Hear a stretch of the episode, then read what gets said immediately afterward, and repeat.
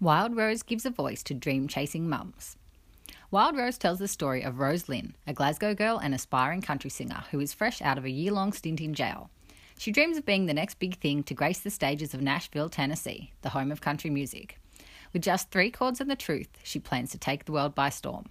But though she's no longer in prison, she's not exactly free. In addition to being a passionate songstress, Rose Lynn is also a single mum to two young children, both of whom she had before she was 18, neither of whom she really seems ready to raise. She's confined by an ankle monitor in the home belonging to her mother, Marion, Dame Julie Walters.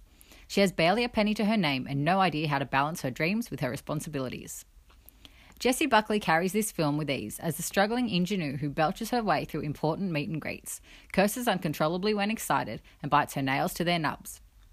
Initially, she's a little unlikable as the mother who hasn't seen her kids in 12 months, but still chooses to get her rocks off in the park before going home to them. The inner struggle that plays out, though, in combination with her exuberant spark and natural swagger, is enough to secure your empathy and win you over as she finds her way. Buckley's voice is phenomenal, but the songs in the film aren't particularly memorable. It feels as though creating a hit single was either poorly executed or never part of the Wild Rose agenda. Walters plays her caring but hardened mother and the frequent thankless babysitter to Rose Lynn's children. Your heart will hurt for Marion as Walters masterfully conveys the battle of her character, who is trying to ensure her daughter's happiness, but not at the cost of her grandkids' futures. The film's simple premise has been drawing plenty of comparisons to A Star is Born, but the two films sing a very different tune. At its core, Wild Rose is as much about the difficulty of motherhood as it is about a rise to fame. It highlights the expense of chasing a dream, particularly for single mothers, who are already considered to have a full plate as well as the expectation on all women with children to put their kids first.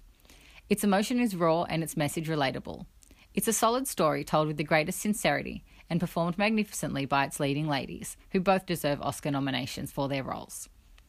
Certain aspects are glossed over, and it doesn't reach the goosebump inducing heights of A Star is Born, but its praises are certainly worth singing. See it if you're a mum juggling ambitions and children, or you liked A Star is Born. Skip it if you're expecting a romance or you can't understand Scottish accents without subtitles. It gets four stars out of five. Jump on over to the See It or Skip It Instagram page to let us know what you thought about this review and the film.